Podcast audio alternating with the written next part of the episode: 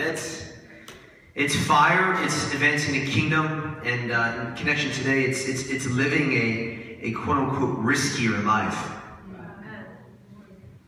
All right, man. I don't know if I can preach now. Glory. I know. That was the runway. Gosh. All right, we're gonna open up to Leviticus 23. I know Leviticus, the least read book of the Bible. But if it's the least read book of the Bible, you better read the first phrase. And in Hebrew, the original name of the book is not Leviticus, it's Vayikra, and the Lord spoke. Now, if a book of the Bible which is not read that much is entitled in Hebrew, the Lord spoke, we got a problem. The Lord spoke. I want to read that book. Amen. Read all the books. Amen. That's just a little side. Yeah. Leviticus 23. And Eric, you get ready with the shofar, please. Verse 24. We're in verse 23, why not? Then the Lord spoke to Moses, saying, "Speak to the children of Israel, saying, in the seventh month, on the first day of the month, you shall have a Sabbath rest, a memorial of blowing trumpets, a holy convocation. You shall do no customary work on it, and you shall offer an offering made by fire to the Lord." So, a blowing of the trumpets, when we blow the shofar, if you may, please.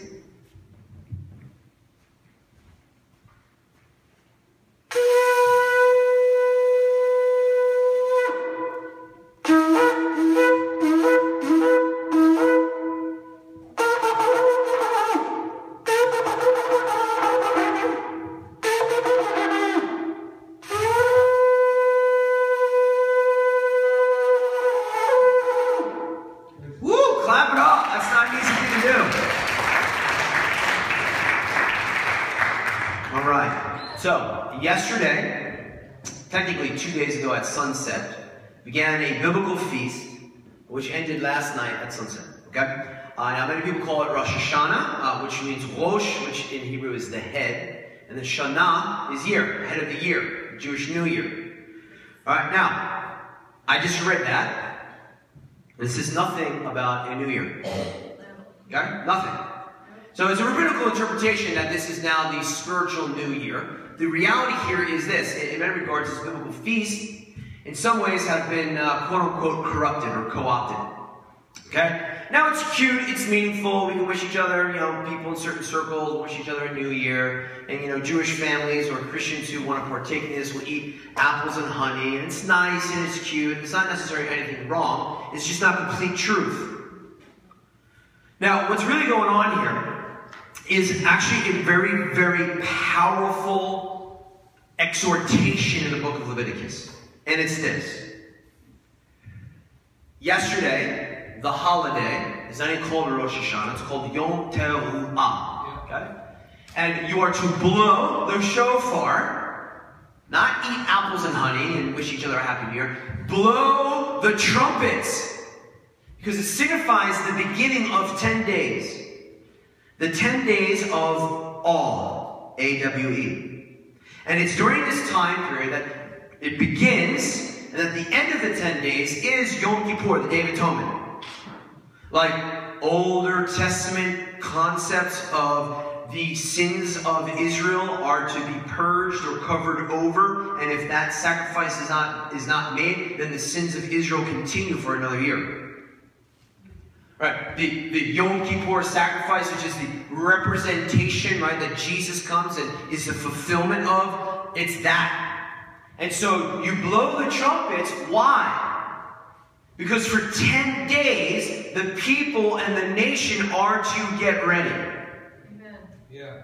Very different viewpoint than Christianity. Yeah. What do you mean you get ready? Prepare thyself, prepare thy heart to receive the blood of the Lamb. In this case, actually technically the blood of a goat. But receiving the blood, it's a preparation. Like, get your heart ready. Think about, ponder last year's sins. Think about what you've done. And think about how far you have missed the mark and how far the nation has gone away from the things of the Lord. Ponder that first. Then repent. Then receive. comes to you and says, oh, I want to accept Jesus as my Lord and Savior, you're like, let's not do the sinner's prayer yet. Why don't you spend the next 10 days reflecting upon your life and what this really means? No, that's theologically sound. I mean, New Testament's like, repent, be baptized, it's all done. But I'm just saying, like, you know, in a grandiose vision, like, it's like, think about what you're about to do.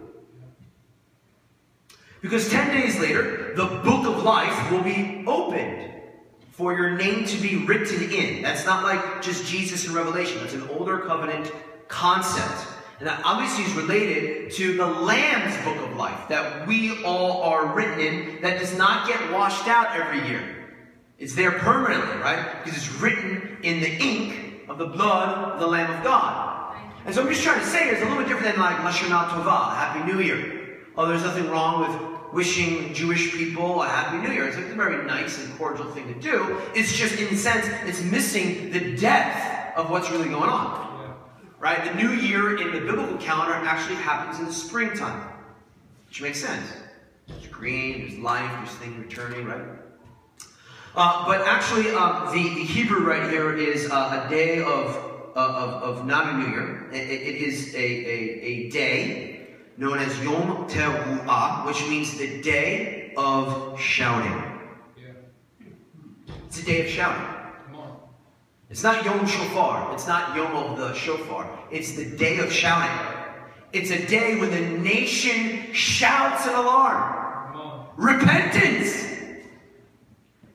Now listen to this. Repentance, because in 10 days from now, the blood, the atonement, is coming. You guys are picking up on this. 1 Thessalonians 4:16, for the Lord himself will descend from heaven with a shout, with the voice of an archangel, with the trumpet, the shofar of God. And the dead in Christ will rise first. Then we who are alive and remain shall be caught up together with them in the clouds to meet the Lord in the air, and thus we shall always be with the Lord. Many theologians think that the Lord's return, the true Lord's return and rapture, will take place in this season, because it biblically makes sense.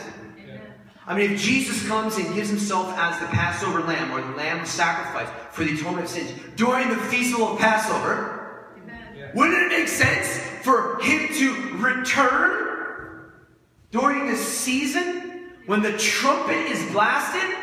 I mean, we're all going to hear the trumpet one day, and the graves are going to open up. Wouldn't it make sense for him to do that when he hits planet Earth, and then he journeys into Jerusalem and he presents himself in the temple once again, presenting the day, the atonement of God? Now, I'm not God. No one knows the day nor the hour, not even the Son of Man. But I'm just saying, it kind of makes sense. So this is a powerful season we're in. It's a powerful season of reflection, but we may not know about it because we don't necessarily read Vayikra, the Lord spoke. The blowing of the shofar, as we heard, has a lot of biblical imagery and a lot of biblical themes. I mean, you read through the stories of the Bible, I mean, there's so much about it. It's the Lord's return. It's this day of shouting.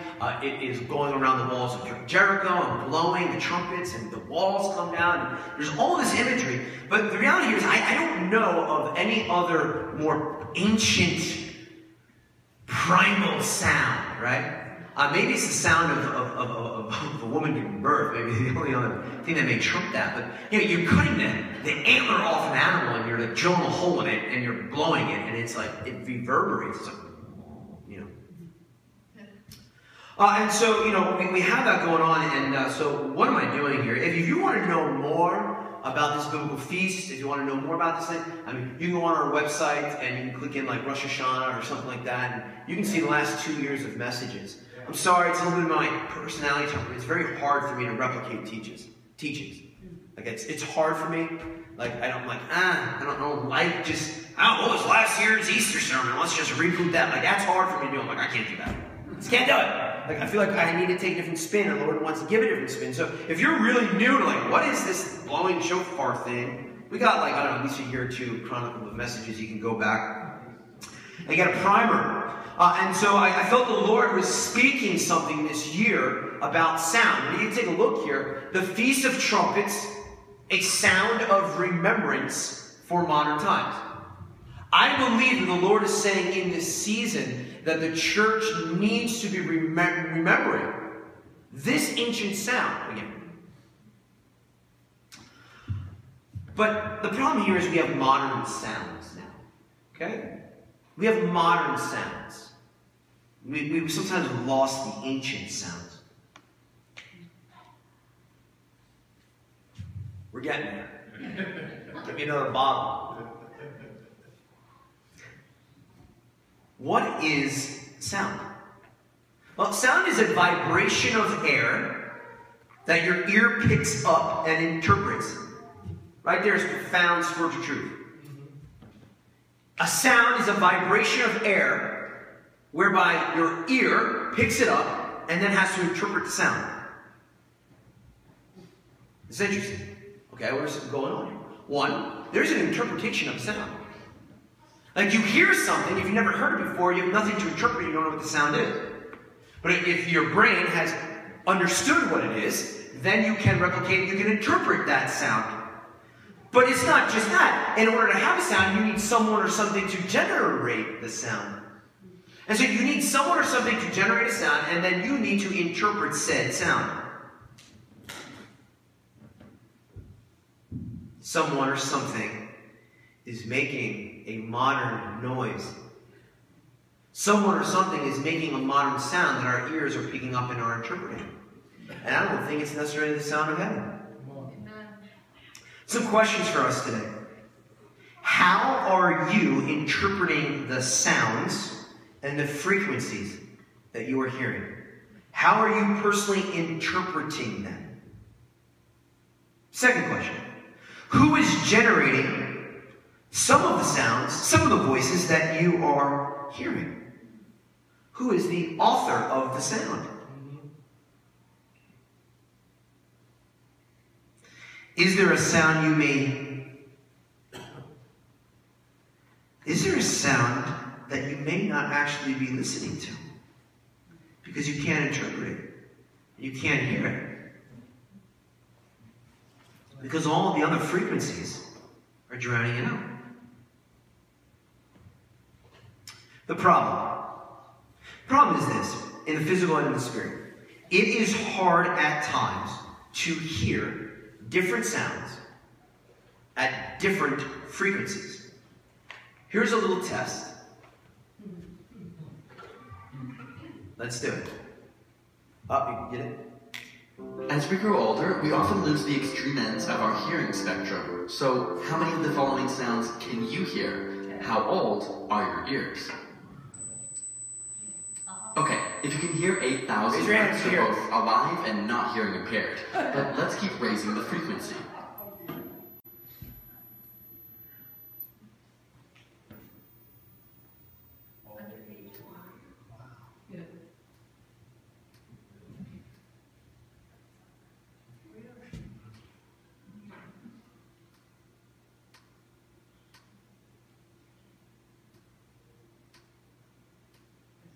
How high could you hear? If you could hear all of those frequencies, you're probably under 20 years old, but that won't last forever. Unlike other organs such as the liver or skin, the inner ear does not have the capacity to regenerate. In your ear, there are thousands of tiny nerve cells called hair cells. These are responsible for picking up different frequencies and sending the signal to the brain where it's processed. But as you age, the continual exposure to noise and loud sounds can break, bend, and destroy these cells. So why do the high frequencies go first? It turns out that the hairs tuned to high pitches are the first to encounter sound waves. As a result, they experience more stress and tend to degenerate earlier, which is why the older you are, the harder it is to hear high pitches. All right. Now, just to give some clarification for particularly some of the kids that are like, I'm under 20, I didn't hear that. I'm going to be 40 in a week. Under 40, I can hear when I play it on my laptop. And I could hear it this morning when I tested it out. But with everyone in here, I couldn't hear that high of a frequency. So I have reason to believe at those super high frequencies, maybe these computer speakers can't even handle it. Oh. So if you heard like, oh. Bodies absorb sound too. Yeah, that's true. So, if you're under 20 and you didn't hear that, you know, it'd be interesting to see that video on better speakers, okay? But the reality here is I looked around. People were, like, looking at each other like, when we got to be under 50? Like, I heard under 50. Anyone else heard under 50? And people over 50 are like, what the heck are you talking about? No, there's a sound going on. All right, so what's going on here? It's age. But that's not true. It's not age. If we really get down to it, what is it? This is spiritual here.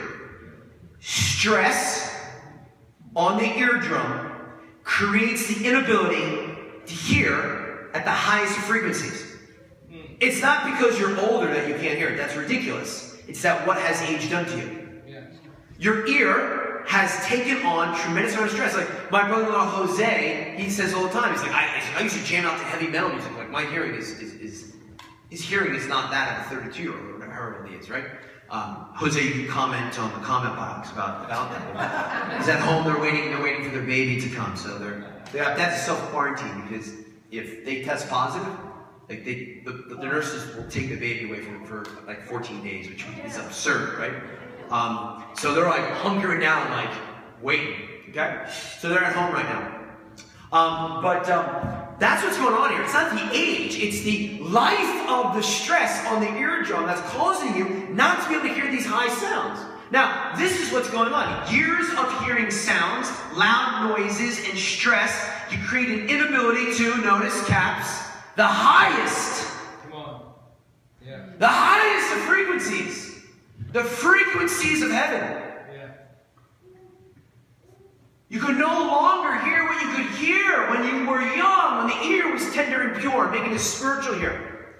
If we undergo a tremendous amount of stress, of noise, and frequencies, and lies of the enemy throughout your entire life, or perhaps this last year, these last 7 months of Corona, and you're listening to that, it's killing the air follicles on your spiritual inner eardrum. And you're no longer going to hear the highest of frequencies. The voice of the Lord of heaven and what he says. I believe that there have been sounds in our lives. Sounds, noises, frequencies, lies that have damaged your inner spiritual eardrum. Not your physical, your spiritual eardrum. Your spiritual inner ear.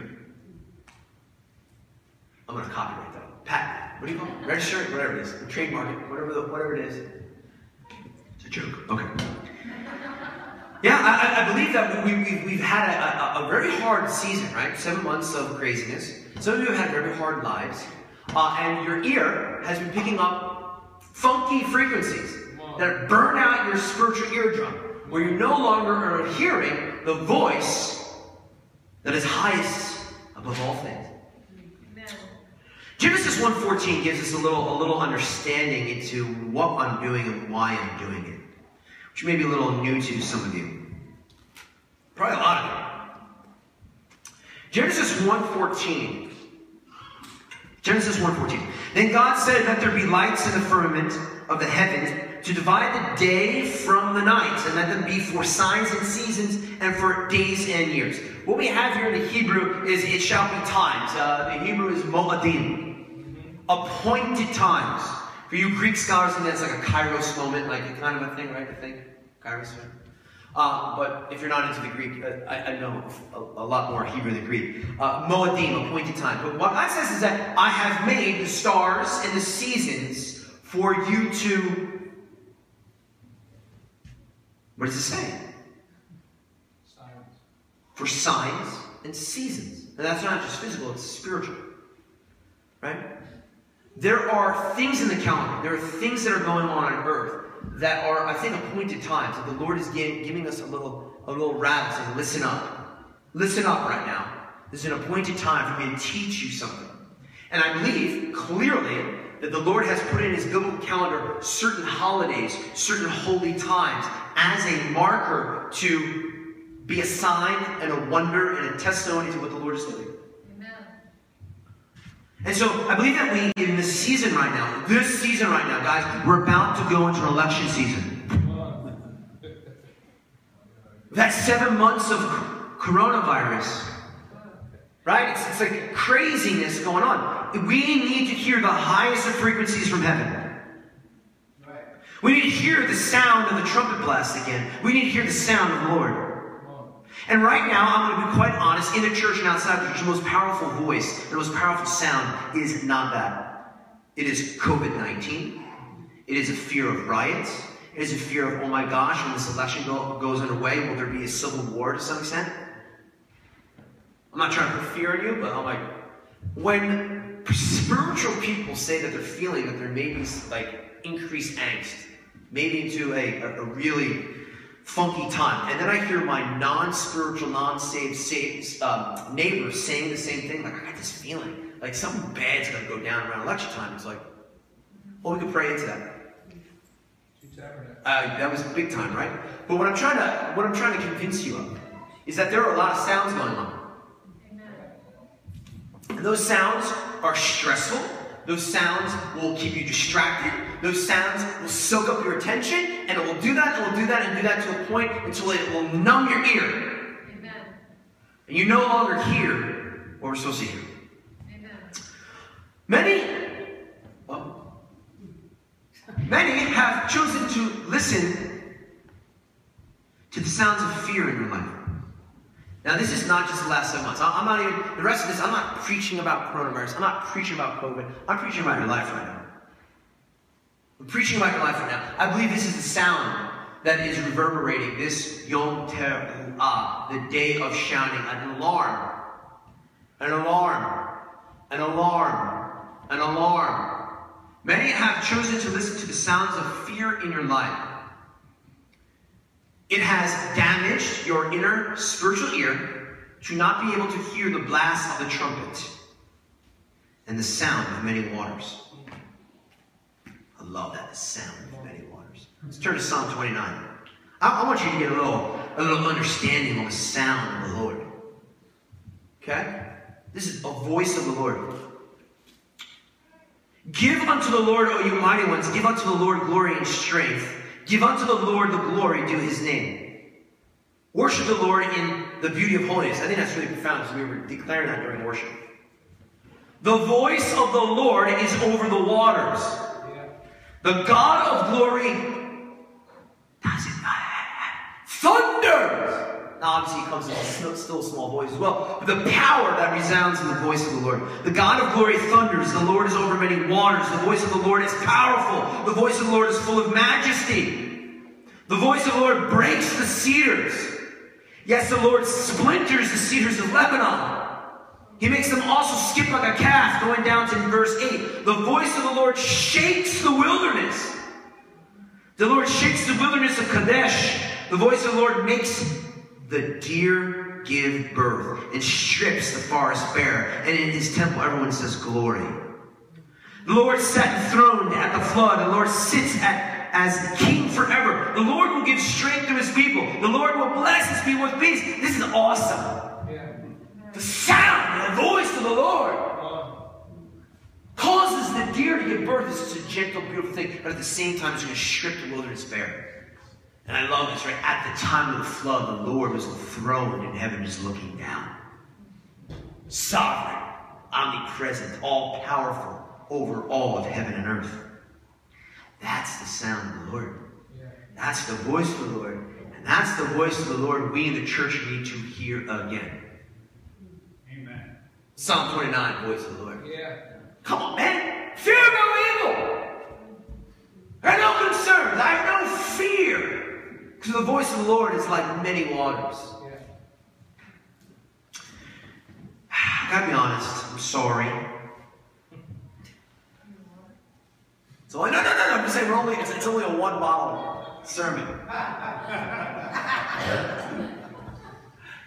I'm not gonna judge you if you wrestle with fear. Everyone has different things that we wrestle with, but I'm just gonna be honest with you. It drives me crazy. It drives me crazy when people are walking in fear. I think what drives me more crazy than people walking in fear is making decisions in fear. And I think what drives me crazy even more is when people actually don't make decisions because of fear. It drives me up the wall. Like, there's few things. I think my family would probably say something differently, because I'm a man of a lot of, I'm a little bit of an eclectic, eccentric kind of person at times, and so there's little weird things that I'm just weird. I don't know if you realize that, but those closest to me will be like, yeah, Dave's an odd duck at times. But so I address that. I confess that. It may drive me so nuts because it's my own weakness, it's my own sensitivities. And it has a lot to do with actually my upbringing, right? I was around people that were a little bit more fearful and a little more controlling to escape the fear. And so it's like, when I see that happening, it hits a nerve, you know what I mean? Like, it hits a nerve in my child, like, oop, that hurts. I remember that. So I confess that, but, to make it more spiritual for you guys. Look, I think most times the fear is irrational. Most times that fear is irrational, and that drives me nuts. And everything that really drives me nuts is that fear is the complete opposite spirit of the Lord. The Lord does not give you a spirit of that kind of fear. He gives you a spirit of pachad, the reverence of God, right? That holy fear of God. Not like, oh my gosh, he's going to pour out his wrath on you. Amen. Right? So it's if you're walking in fear, you're walking in the complete opposite spirit of the man, Jesus, the God, Jesus, that loves you unconditionally. Yeah. Oh, my kids walking in fear because of me.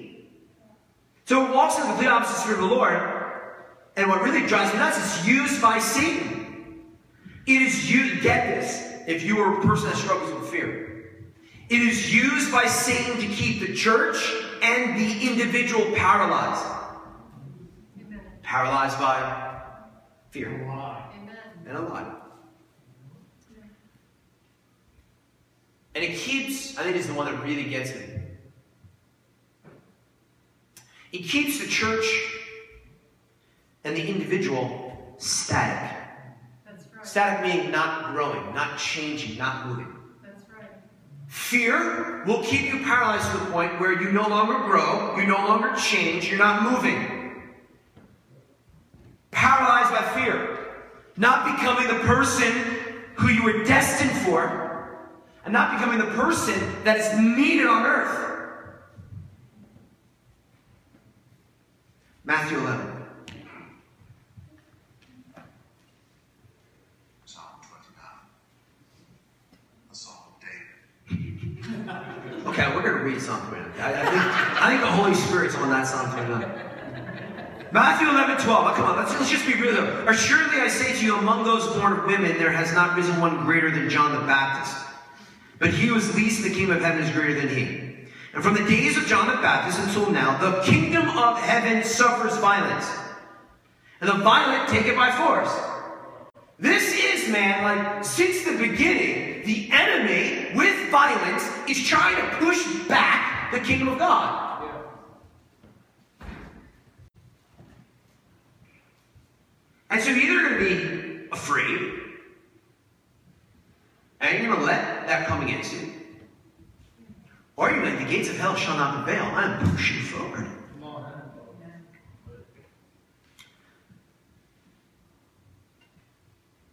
Is my personal belief. One of the most devastating, complex, and most debilitating sins. Yes, I said sins. I didn't say effects, I said sins. One of the most devastating, complex, and most debilitating sins in mankind is being static. Largely due to your own fear. Static, not growing, not becoming a son and daughter, not being transformed into glory and the image of the Lord, not going forth and doing what you've been called to do, remaining a frog on a log, a bump on a log, just existing with no real purpose, living a boring life. Amen. There is nothing more sad than seeing the breath of God be removed from an individual. Because they just want to remain. Bro, sister, life is awesome. God has given us a life to enjoy.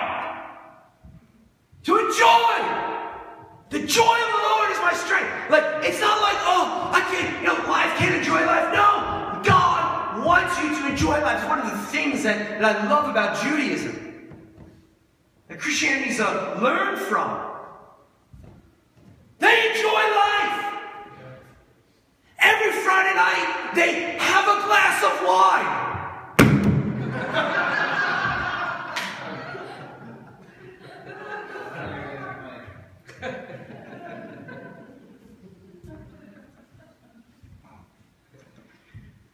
The interesting statistics are alcoholism in Judaism is very, very, very, very low.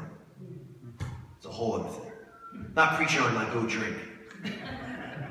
I'm telling you, enjoy life. And not be a drunkard, but enjoy life. Fill thy cup, Lord. What cup are you talking about? I'm talking about Coca-Cola. The cup of wine is a symbol of joy, and a symbol of life, and a symbol of the harvest. I'm not saying you have to drink wine, but like I said, what I'm saying is, it is time. You got to enjoy life. It's the little things, man. It's the little things. But fear won't let you. Fear won't let you enjoy life. It'll keep you bound, keep you paralyzed, keep you second guessing. But what if? But what if? But what if? But what if not? But what if it's something else? I mean, it'd be cool. But this might happen. I know, but it might not. I remember my brother-in-law's bachelor party. We, you know, since we're Christians, you know, we're not gonna go out and booze it up. So as Christians, I'm the knucklehead. I'm like, I'm gonna surprise everyone. We're going skydiving. I didn't tell my mom, so I know my mom would freak out. I'm like 27 years old, but I got the videotape, and I got home like, hey mom, hey, I want to show you something from the bachelor party of my brother-in-law. And she's like, oh my, and I put it in, and she's like, oh. Not yet. You don't have to go skydiving. I'm not encouraging you to go skydiving. I'm actually encouraging you to skydiving. It is unbelievable. Yes, sign a waiver. One out of 1,000 people die when doing it. They'll suffer a major injury. You're like, what major injury do you suffer skydiving? You die, right? It's like, you know, oh my gosh, it's crazy. And yeah, I'll shoot it up, and then there's a cloud cover, so we're delayed. So now you're sitting there like delayed, waiting for the cloud to go, and then we get like something to eat. They go filled with a burger, and you're like, oh, you get this plane that's like shaking, it's not even pressurized, you know, it's like, and you're going up, and they open up the window, you open up the door, and you stand on the edge at like 10,000 or 15,000 feet, and you look out, and you're like, and you roll out, and it's like, oh my gosh. I remember we were going, like, I stopped breathing. Like, it's like 120 miles, you know, terminal velocity, 120 miles of wind. I'm having a hard time breathing. I tell you about a hard time breathing, you start screaming. You scream to them on a baby's butt when they're born. I'm like, ah! And then you're like, I can breathe! Oh my gosh! And then like you're like freaking out, like just open, cord, open, just open, please. And you pull the cord and it's like, still as can be. And you're looking out, and you land, and you're like, oh, let's do it again. No way. Oh, I'm telling you, the feeling. Oh, the feeling of life. The adrenaline rush, the beauty of adrenaline the Lord has given us. It was like, oh. It's like, man, if you can bottle that, you can sell that. It's amazing. But you could die. I know. You could die. I know. You're all going to die, right? That's true. You're going to resurrect the body.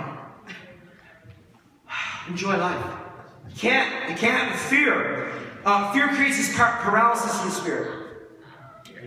I'm going to get a little bit more practical here. This is a little bit more practical. I think this is definitely a second bottle sermon. So. If someone can get me a water, it'd be great. That was my little test on who's going to be the Sunday morning assistant. Is that how it works? I know what I'm doing. No, it doesn't look like it, but I do. The Holy Spirit should send you. You have such a servant's heart and hospitality. I think you'd be a great person. All right, paralysis in the spirit. The fear that's based on the paralysis spirit is this, man. It's so sad. I'm telling you, living a static life of not growing, of not improving, and not enlarging the tent, not enlarging the garden of your church, your family, but really your personal life, because you are wrapped in chains of fear. I'm telling you, I think there's nothing as sad as that. Amen. I'm telling you. Thanks, brother. Mini-me. It's so sad. It's so sad because it's not what the life, that's not what the Lord has designed you for. You know, it's so sad not growing. It's really, to be honest, not growing, whether it's because of fear or whatever, is really the place of perpetual childhood. It's the place of limited responsibility. It's the place of no reproduction in your life. That's exactly where Satan wants you. The risk.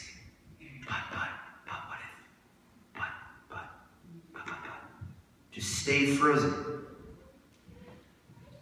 You gotta let it go. That's what we call spiritual bungee jumping. Yeah. 1 Corinthians 13:11, right? This is power right here. When I was a child, I spoke as a child. I mean, this hurts. When I was a child, I spoke as a child. I understood as a child. I thought as a child. But when I became a man or a woman, I put away childish things. Right? Children don't bear the responsibility. Children don't reproduce. I mean, to be an adult, to be a man or woman of God, you need to step through certain stages of development, psychologically speaking. Now, I'm just telling you, most psychiatrists would say that, people that suffer some type of major trauma in their life, they have a tendency to stop in that place. Right? Now, they can grow out of it, but it takes a lot of therapy, right? So if you suffered a lot of trauma because of some type of fear in your life, a loss of a loved one, a loss of a kid, a problem with this and that, and unfaithfulness in a spousal relationship, a dad that left you when you were a kid, a mom that left you as a kid, it may have created a place of trauma where there is an element of fear. And the fear is making you conserve, and the fear is making you and keeping you in a state of paralysis where you're not able to grow into the man or the woman that God has destined for you to be. And that really stinks for you. You know what it stinks more?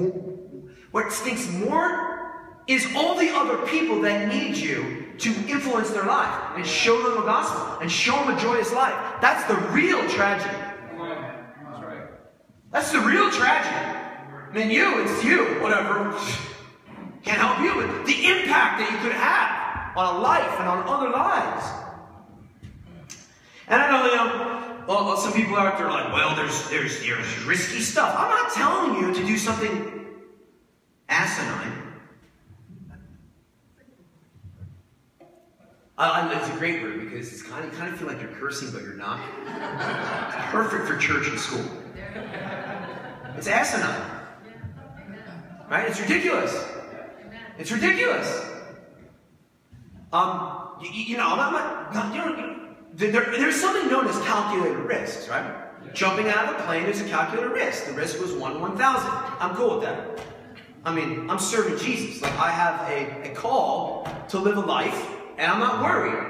I mean, I was living in Israel when bombs were going off every stinking week. My cafeteria exploded, 6 people were killed, the bus that I used blew up, the coffee shop blew up, and people back in the States are like, aren't you afraid? Like, that's risky. I'm like, I don't have any fear. Because I know the Lord has told me to do this. That's different. Yeah. Right? I'm not going to go to Afghanistan right now because the Lord has not told me. But if he did, I'd be like, I'm good. I'm good. Come on, as the mountains surround Jerusalem, the Lord surrounds his people. Well, that's an ancient sound that needs to go out. Come on. Now, there's 2 different types of people. Left brain, right brain, what do you want to call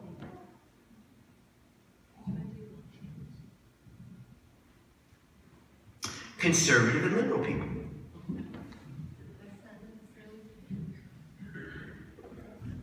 Now, everyone defaults to politics. I'm not talking about politics. Not. Conservative and liberal as a construct, as a state of mind, as a state of being. So when I'm saying conservative, I don't mean Republican. When I say liberal, I don't mean a Democrat. I mean there is a personality that each of us has that is either gravitating towards more conservative, not viewpoints, a conservative mind versus one that is a liberal mind. That does not mean that one is, it doesn't mean that if you have a conservative mind that you're necessarily a Republican, or if you have a liberal mind, you're necessarily a Democrat. That's not what I'm doing. So I know that that's how Americans view these words, but in a sociological and developmental kind of way, that's not what we're talking about. Okay? It's talking about how your mind operates. There's right-brain people, there's left-brain people, okay? It's temperament and personality that we're talking about. Everyone got that? So, what's a conservative person? It's someone who, by nature, wants to conserve, wants to remain. Status quo, safety, order, togetherness. It's good, it's neat, it's put together. I feel good. Okay? Certain type of people. Other type of people have a strong personality and temperament of openness. A lot of artists are this way. A lot of musicians are this way. Like their grid is one of openness. They don't like to border things. They like to stretch things. They like to see how things work. They like to see how much you can push the norm for places of growth and newness. Okay? Conservative minds like to really protect what they have and protect what's going on. And more liberal people are ones that like to experiment, want to try new things, right? Some of you are like, jumping out of a plane, heck no. Probably more of a conservative mindset in terms of personality. Other people are like, what are you doing tomorrow? Let's do it. You might have more of a liberal mind. And once again, that's not Republican Democrat, right? It's a sociological, psychological principle. About a year or two ago, I don't remember, I did this crazy, weird sermon on farmers and hunters. I don't know if you guys remember that one. Talking about like different types of people. There are people that want to farm and steward and take care of. And there's people that are hunters that want to like charge the next hill, see the next place, and grow and expand, right? It's essentially conservative and liberal. Now this is tough if you're in a spousal relationship where the opposites attract, and they do attract, but there can be that kind of conflict. But what we have here is, look, many of you, I know a lot of you guys, I'm like, yep, that one's the conservative one, and that one's the liberal one. You know, in terms of the experimentation and openness to ideas and new things. Okay? Right? And the last thing is really we're getting at here is this. There are people that are adverse to risk. They don't like risks. They just don't like risks. And then there are people that are more prone to take risks. Now, it's not that one is greater than the other. It's not that one is more important than the other, but each one needs to come to a balance. All right, I was getting ready for a teaching of economics that I was doing with my daycare teaching. And I saw this really interesting interview with a multi-billionaire who gave a TED Talk. And he was talking about like how ridiculously wealthy he was. Like he's like, you don't understand how wealthy I am. He was a really like humble guy. Like, he was like, you don't understand. I'm like, he just had to dismantle. He's like you don't understand. Like me and my friends, we bought a bank. We started a bank. Like so he was dressed like just like this, but he's like, you don't understand. Like, and he had a very interesting thing, and he was very real. He's like, you know what? He's like, I'm a multi-billionaire. He's like, but I gotta be honest. He's like, I am not smarter than the average person. He's like, I'm really not that smart. You're like, he's like, no. He's like, I'm really not that smart. And then he's like, you know what? Actually, a lot of you work a lot harder than I do. He's like, I'm not even the most hardworking.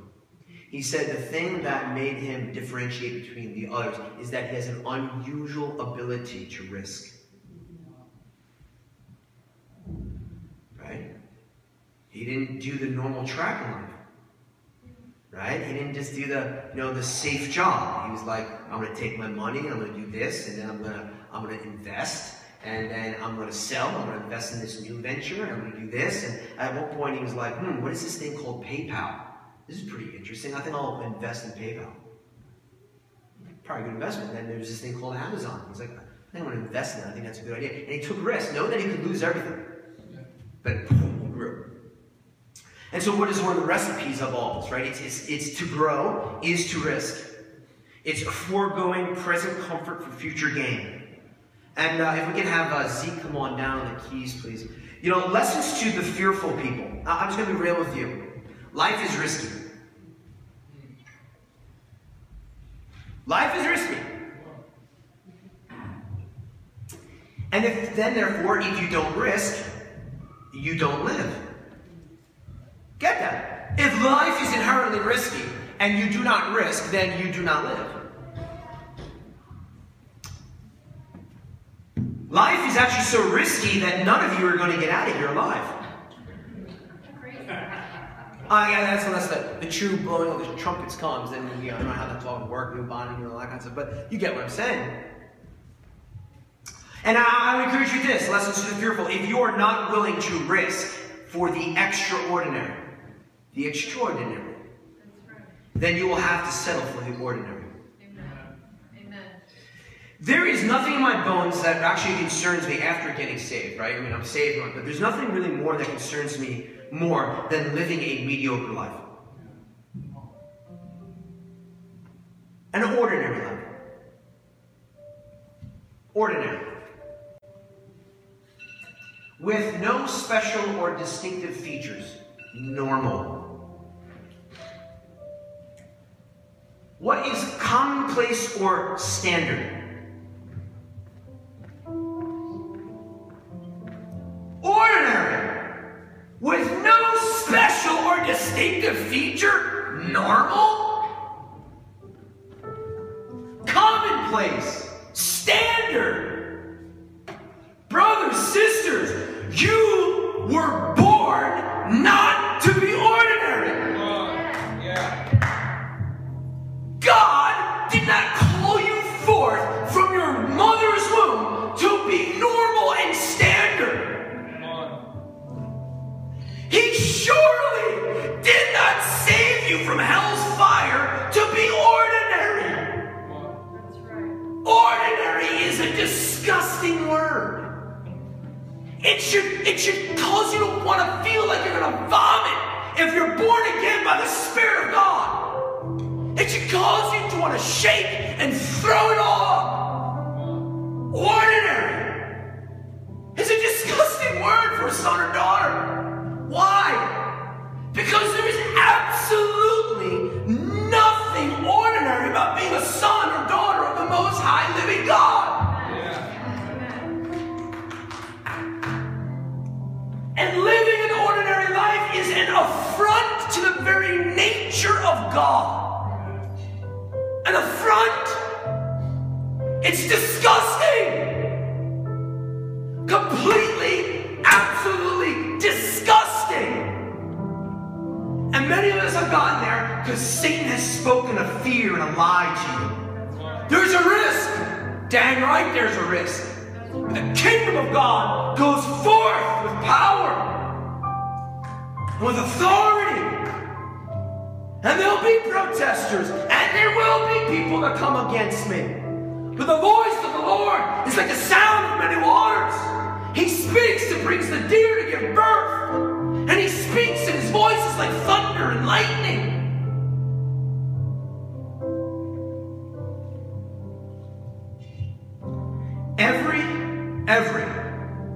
Every great move of God has come with risk. Well, I wish I could live a life that was in accordance with getting in the Bible. I think that's a good way to look at your life. Am I living a life that would be worthy to be in the stories of the Bible? You're living an ordinary life. You're just one of those names in the boring part of the census of Leviticus that we just read over. That's who you are. Man, I want to live a life that if they're making Acts Part 2, 2020, my name is in there and there's something to talk about. Don't be one of those lies. One of those nameless lies in the Bible that we just read over, you know. So-and-so begat so-and-so who begat so-and-so. No purpose, because you're normal, you're standard, barely even worth being written about. on, man. Did Abraham live an ordinary life? Did Abraham live a life without risk? Did Moses? Think about these stories. Did Joshua? Did Deborah? Did Jael? Did Elijah? Isaiah and the prophets, they live ordinary lives. They live lives with no risk or calculated risk, no. John the Baptist, an ordinary life. Disciples, the apostles.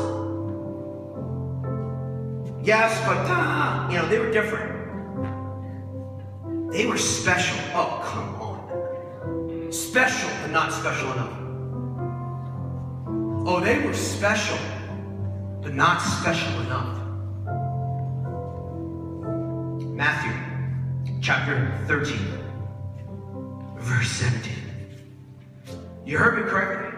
Moses was special, but not special enough. Not as special as you. Isaiah was special, not special enough. Matthew 13, verse 17. Verse 16. Matthew chapter 13, verse 16. I want you to get this. This is Jesus speaking. But blessed are your eyes. Blessed are your eyes because you see. And blessed are your ears when they hear. For assuredly I say to you that many prophets and righteous men desired to see what you see and did not see it, and to hear what you hear and did not hear it.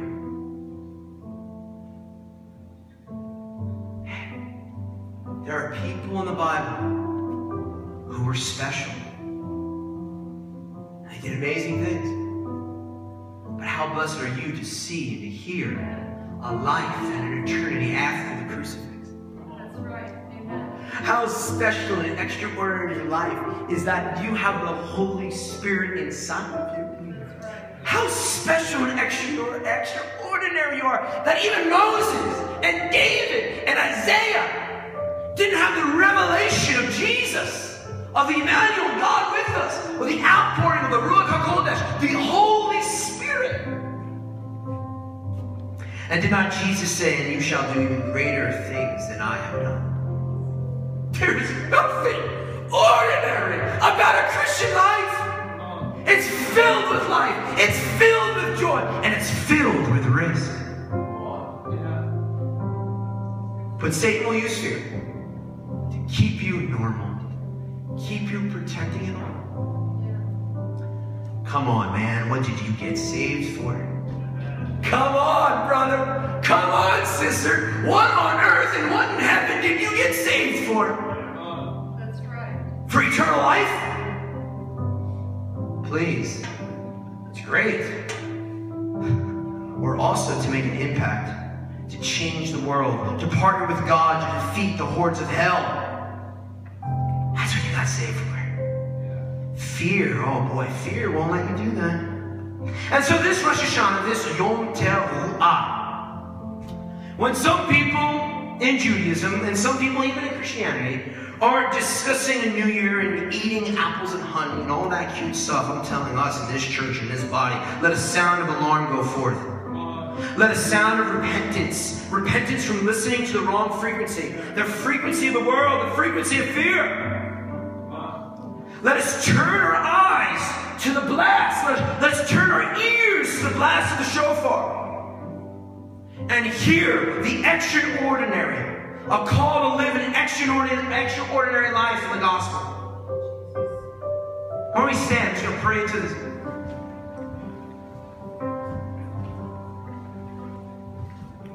Father, I come before you right now. We come before you, Lord, and I just, any authority that you've given as a pastor and a shepherd over this flock, I'm praying right now that there will be a stirring in the Spirit of God right now. Lord, I speak to the spirit of fear. And I say, you have no place in a son and daughter of God. I speak right now against that spirit of being concerned about just a little bit of risk. Not a crazy risk, talking about like a little bit of risk to live a life in accordance to the gospel. To go do that thing that the Lord is calling your heart about. Amen. I speak to that. I speak to that chain. It's been removed. You have no place here. Father, I just pray against that spirit, Lord. I just release right now a freedom. A freedom to enjoy life. Not to go be drunkards, but enjoy life in all its being. Lord, I pray against the paralysis. I pray against people that are living this static life. It's like they're 40 years old, 30 years old, they're still living like a 14-year-old. Lord, I pray right now a deliverance of the spirit of man-boys. Men that are still children, men that are still boys, that bear no responsibility and haven't grown. Father, I pray that any women that are fearful and are afraid for the traumas of their life, the traumas of the past. Lord, that the spirit that resided on Deborah, the spirit that resided on Yael, who went to battle, who went to fight against the kingdoms of darkness, would rise up. And in a spiritual sense, that the Jaels would rise up. In English, it's a Jael. But the spirit of Jael would rise up, and you'd grab the tent peg and stab into the temple of the enemy. Amen. To live a life of risk. Yes. To live a life of extraordinary.